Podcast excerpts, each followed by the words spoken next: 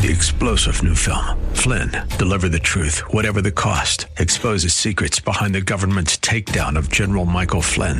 Flynn knew what the intel world had been up to. He ordered the first audit of the use of contractors. This set off alarm bells. He told the truth. He was the most dangerous person for Donald Trump to hire. They had to get rid of Flynn. Flynn, deliver the truth, whatever the cost. Available now. Watch it today. Go to salemnow.com. Salemnow.com.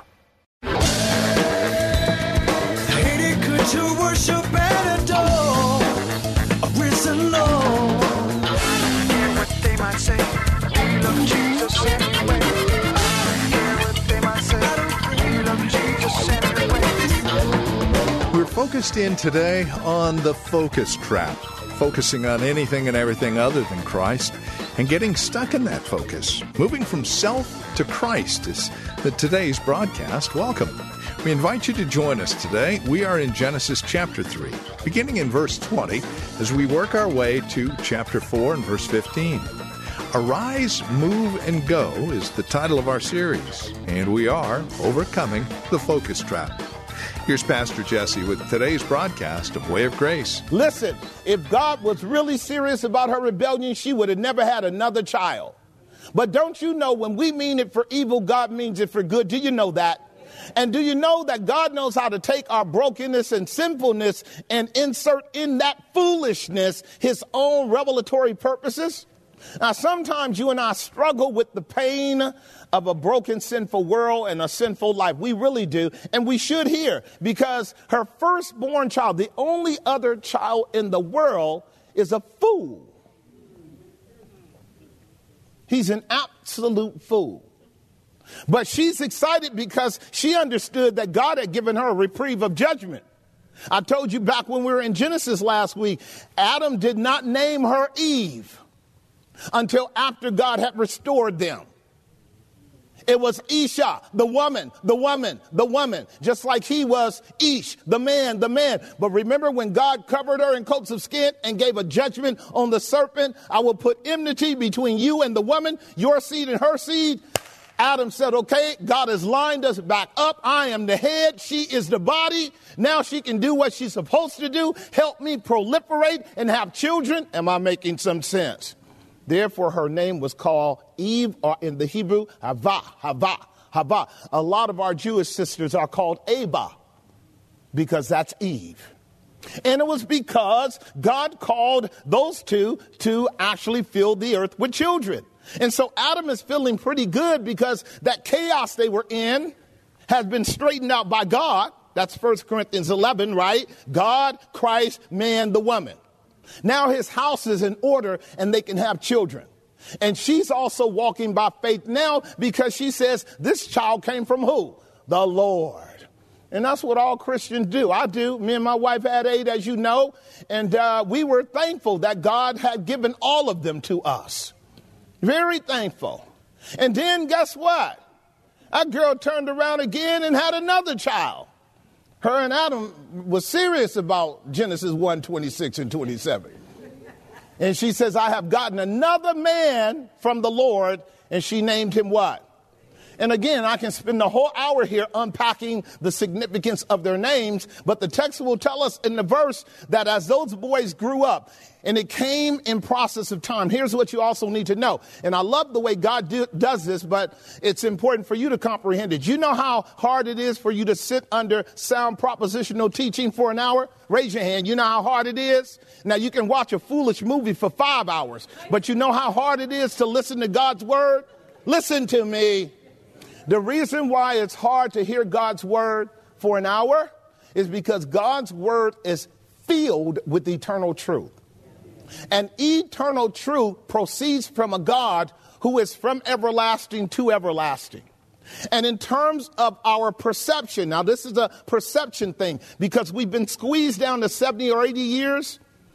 It is very hard for us to endure hours in a 24 hour cycle.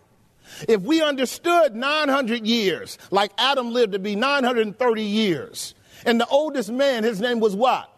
Methuselah, and he only lived a little longer than Adam. And the average years was 800 years. When you're, listen, when you're doing 800 years, an hour is a second. I'm teaching you something that people don't pay attention to in the Bible. They argue with the Bible like everything that is now is as it was even then, and that's not true. Your perception and mine is always limited by our biological makeup. That means we're getting old and dying. And those of us who are older, tell it, boy, the days go by quick, don't they? We look up and go, whoa, where'd the time go? And children, they're sitting in the seat squirming. You're torturing me, Daddy. I don't want to sit here for an hour, way too long. All of this is perception.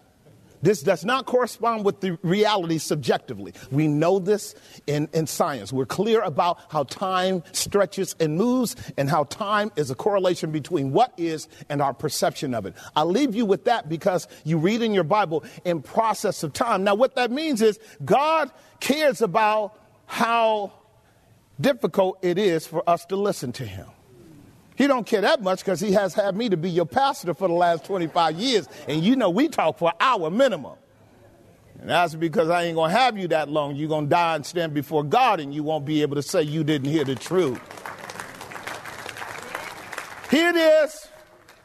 In process of time, both of those boys grew up and they had the field to choose their particular vocation in life. It's evident that Abel decided to be a sheep herder.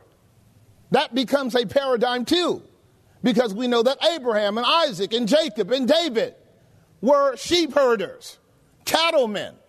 That is a substantially different vocation than what Cain chose. He chose to be a tiller of the ground. Now, immediately, John tells me in 1 John chapter 3, the difference between Cain and Abel is that Abel understood the gospel and Cain didn't.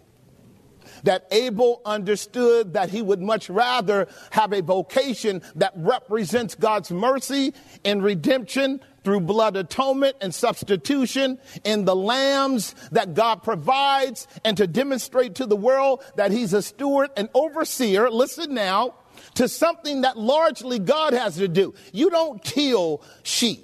You don't cultivate lambs. You just watch them do their thing and then you care for them when they come. Now, with Cain, that brother's close to the ground now, is he not? Are y'all keeping up with me? What that means is his nature inclined him to draw near to the curse. Because what we learned in Genesis chapter 3 is God cursed the ground. The other thing is that because he leans into the ground to make that his vocation, he's comfortable with the snake. Because God had also cursed the snake and said, On the ground you will crawl. This is why John in First John says he was of that wicked one, the what? And you and I understand these things have to be spiritual, don't they? We're understanding that some men will choose the way of Satan, others the way of Christ. And they can be in the same family. And so Cain is a tiller of the ground. Don't get me wrong. There's a lot of potential there, but God made it very clear you're dealing with the curse. So Cain had become maladjusted to the curse. Am I making some sense? So maladjusted to the curse Cain had got so maladjusted to the curse, he thought he could bring some of the curse to God in worship. Are y'all hearing me? Are you hearing me? And when God said, Nah, Cain, that ain't gonna work, Cain wanted to get angry with God. That is the first lesson. I need to keep going, but I do want you to understand this. If you think that God smiles on every effort and act that you engage in when it comes to worship and you have not deferred to God's word, you got another thing coming. Those who worship God must worship him in spirit and in truth. Such are the fathers seeking to worship him. And what's quite evident in our text is we're dealing with conscience, are we not? We're dealing with conscience. These are not material existential things we're dealing with. We're dealing with what's going on in Abel's conscience. He's rejoicing. We're going to see that. And we see what's going on in Cain's conscience. He's angry. You got a lot of angry church folk. They go all the way back to folks like Balaam and Judas and Saul and Shimei, many who were supposed to be worshipers of the true and the living God, but they were angry because they thought they could bring to God whatever they wanted. And you and I know better, right? It's not by works of righteousness which we have done, but by his mercy has he saved us, right? And as a consequence, we bring to God what He gives us. If we're going to be accepted of God, we got to be accepted of God by that which God accepts, which is about to bring me into my other aspect of the point that's important here. God comes to him in mercy and he says, Cain, why are you angry? And why is your countenance fallen? Do You guys see that? Why are you angry and why is your countenance falling. For me, we would be moving to point two in our outline the mercy of God, who does what? He comes to you. Does God come? Can I ask you two things as we look at subpoint A and B? Does God see it? Yes. He is Jehovah Jireh. He's the one that sees it all. The eyes of the Lord run to and fro, beholding the good and the evil. Is that right?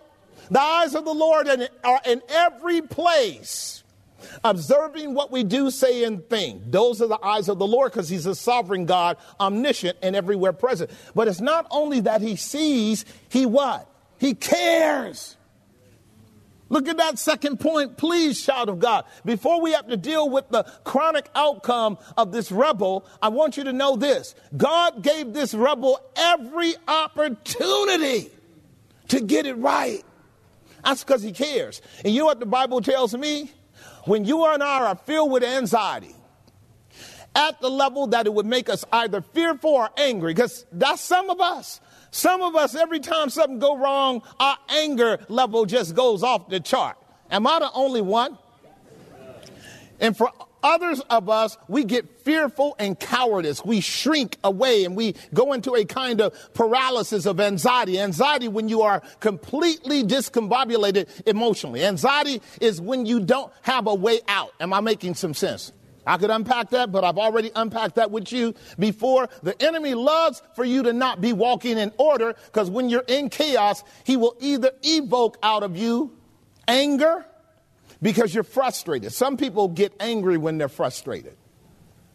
And a lot of us know that among ourselves.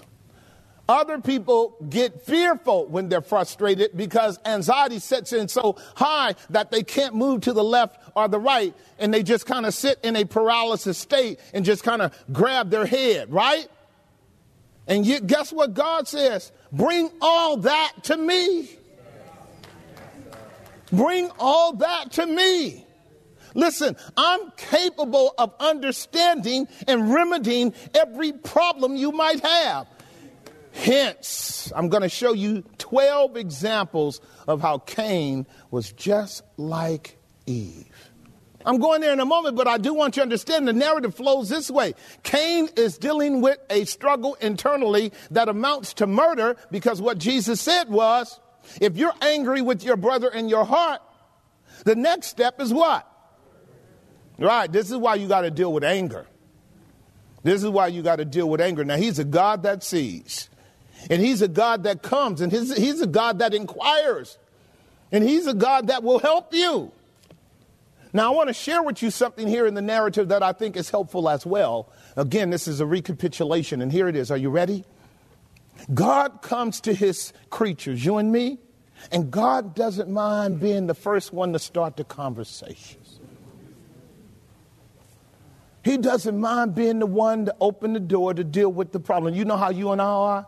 We don't want to deal with it. We don't want to deal with it. And one of the reasons we don't want to deal with it is because we like staying in our mess. I'm teaching. But the God of the Bible don't want you staying in your mess. Because in your mess is when you're stuck. And when you're stuck, you don't have any power to deal with the stuckness.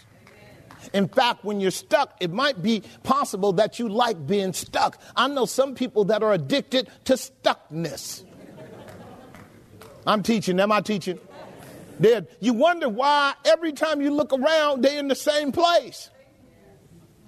Because they like being stuck. They don't want to be free because when you're free, now you have to be responsible. I told you about it. I told you about it. I told you about that teacher in, uh, in, in one of the um, Arabian states. He was a missionary to the, um, to the Arabs. This is about 100 years ago. And he's teaching the young kids education. And he didn't realize he was part of a kind of enslavement system. And eventually his conscience bothered him. And his goal was to help the young people when they get in find a way of escape. And he found more frequently than not when he offered them a plan of escape, they didn't want it because they didn't know what to do with freedom. I'm here to tell you that's where you and I are today. We are maladjusted to a prison system psychologically and pragmatically, economically, and in every way at this present time. We are used to and therefore are slaves to convenience. We don't mind everybody ruling over us than God as long as you let me continue in my maladjusted state of addiction. Am I making some sense? That's where we are. And the enemy knows that. This is why America is headed off to hell. Because people are paralyzed, they're trapped.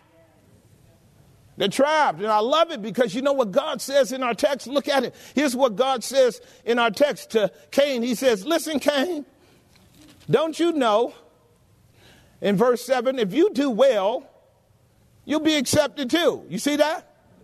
Cain, if you do the right thing, you'll be accepted. But now, if you do the wrong thing, sin is laying at the door. Now, do you guys see that? Now, isn't God good to be the one who created you, the one that pursues you in your dysfunctionality, and then to be your counselor to help you unravel that foolishness. That's who he is, is he not? Is not he a wonderful God and a mighty counselor? Is he not the one that's able to unravel all of our foolishness and help us get out of it? I want to show you a couple more things here before we move to our last point. I told you there's a lot here. And it's important. This is so in theology, and a lot of people don't don't pay attention to the Bible. P A T H. I told you, they don't pay attention to him, and therefore they don't get these riches out of the Bible that you're getting now. And I'm barely scratching the surface, but it's making sense, isn't it? Isn't it making sense? I want to show you something here. This is wild and bizarre. First, God says, now sin's lying at the door. So, what God has done here is He has personified sin. Now, sin is not a person but he's personified it. In other words, he's using an analogy, and I want you to get it. And he's also saying to Cain, You haven't yet done it, but you're about to. I told you Cain is in the midst of a trial, isn't he? And for those of you who are new, please listen to me. The difference between a temptation and a trial is when you are in a trial, it runs you to God. When you are in a temptation, it runs you away from God. Did y'all get that? When you are in a temptation, the goal of the devil is to separate you from God so that you go away from God. When you're in a trial, it drives you to your knees. It runs you to the cross. It runs you to the Savior. Savior, Savior, hear my humble. Yes. It drives you to Him. This is how you know it's God. And God has come to Cain and said, Brother, you got one or two ways to go now. I done gave you a way of escape. Isn't that what Paul said? He will never put anything on you that you cannot bear, but that he will also make a way for you to get out of it. You know what that means? Anytime we fall, it's never God's fault. We fall because we want to. I know that about me. We fall because we want to. Here's another truth I'm going to make as an application and then apply it now. The reason that Cain is angry is because Cain has fallen into the postmodern trap that our society today has fallen into, and that is the notion that he is how he feels. I had to tell a dear sister this the other day. It's amazing how much more counseling I'm doing today than I have any other time in my life. But I understand that because the enemy has shifted our culture as a whole society from being intellectually and spiritually identified to being emotionally and psychologically traumatized. And so most of the work we're doing with human beings is around trauma and psychological issues versus an intellectual propositional grounding of how we should be thinking right and drawing from God resources in order for us to walk in truth. Therefore, it's much, listen, it's much easier for you and I to operate out of fantasy. It's much easier for you and I to shift seamlessly from an objective reality of what's going on into that ethereal realm of I think, I feel, therefore I am. I think, I feel, therefore I am. You are not what you feel. That's why they're chopping up our kids and switching body parts because somebody then said you are what you feel. This is for those of you who can endure sound doctrine. Are you ready? Feelings come and feelings go. Feelings are so fleeting. Nothing but the Word of God is really worth believing. The Word of the Lord is right. All of His works all of his works are done in truth. Forever is his word settled in heaven, and God's word will never fail you. It is an anchor to the soul. It'll keep you when the wind blow. It will be a strong tower to hold your spirit in the time of trouble. And it's pathetic here that Cain now is negotiating abandoning God because God doesn't want to buy into this postmodern foolishness. See, Cain brought the works of his own hands. He brought garlic and onions and potatoes and sweet potatoes and greens and all that to God. And when God says, ah, that's cool, you're missing something. Are you with me? He says, cool, you, you're missing something. In fact, he says he went over there. See, it, it wasn't but four people in church Adam, Eve, Cain. Now, all Cain had to do was look over there and see what they brought, and then he would have got the clue. But no, he wanted to separate himself and distinguish himself and make himself different from everybody else. This is what's going on in our culture with this madness of divide and conquer. I'm different than you. I'm better than you. We're better than them. They're better than the other people. All of that is a bunch of BS. You do know it, right? See, Cain stopped reading his Bible. No, I know there was no Bibles at that time, but the Bible was inherent in the practice. Cain stopped believing his mom and daddy when they told him, Cain, we're sinners. Cain, we're sinners. And when you worship God, you got to come to Him with something that reflects what God approves of. I'm not there yet, but you know where I'm going.